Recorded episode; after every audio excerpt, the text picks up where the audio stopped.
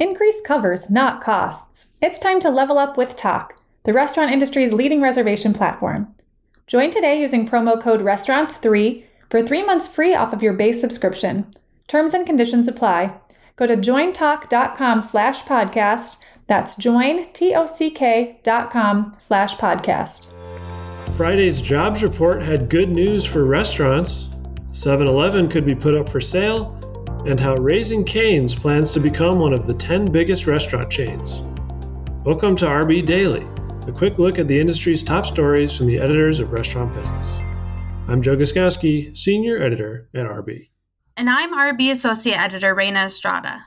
Restaurant employment is almost back to where it was pre pandemic, according to the U.S. Bureau of Labor Statistics. The addition of 50,300 jobs by eating and drinking places last month pushed total industry employment to within 368,000 positions of the February 2020 tally.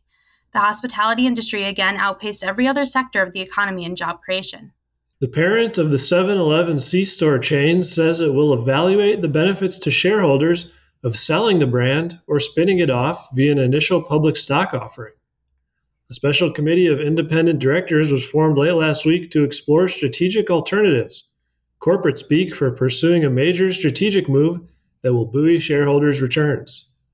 The Japan based company, 7 and I, has been under pressure from two major shareholders to seek a buyer. Raising Cane's has a goal of becoming one of the 10 largest U.S. restaurant chains by the end of this decade, and the company has a plan to get there by focusing more intently on the development of its workers. The fast casual chain this week announced several new benefits to employees, including higher pay for hourly managers, opportunities for crew members to earn more, new incentives, management structures, bonus payouts, and even help on buying a home. The company plans to grow to 1,500 domestic locations from just more than 600 now and is making investments from across the business to support its growth. FAT Brands has replaced its board of directors mostly with family members. The owner of Fazoli's and Johnny Rockets removed all but company founder Andy Wiederhorn from its board and replaced the directors mostly with members of his family, including his three sons, Thayer, Taylor, and Mason, along with their grandfather, Donald Berchtold, and Berchtold's daughter, Tyler Child. Fogcutter Capital, the Wiederhorn's investment firm that owns more than half of the company's stock, also moved to take control of Fat Brands, now listed as a control company under NASDAQ rules. ChatGPT is getting into the fortune cookie business. Open Fortune, a company that uses fortune cookies as an advertising platform, will start using the chatbot to write new fortunes.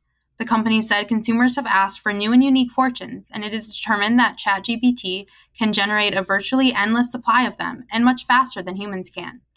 Open Fortune is not getting rid of its human fortune writers, but they'll now be responsible for writing prompts for ChatGPT rather than the fortunes themselves. Food service intelligence company Brizo has raised $9 million to help it grow. The Canadian company's Food Metrics product provides data for restaurants and suppliers to use in market research, marketing, and sales. Its data covers more than 1 million restaurants and other food businesses in North America and includes information about their menus, location, tech vendors, and more. It said it would use the funding to speed growth and enter new markets. And that should do it for today's episode of RB Daily. Tune in every weekday on Spotify, Apple Podcasts, or wherever you get your podcasts. I'm Reina Estrada. And I'm Joe Guszkowski. Have a great day. Increase covers, not costs. It's time to level up with Tock, the restaurant industry's leading reservation platform. Join today using promo code RESTAURANTS3 for three months free off of your base subscription. Terms and conditions apply. Go to jointock.com slash podcast. That's jointock.com slash podcast.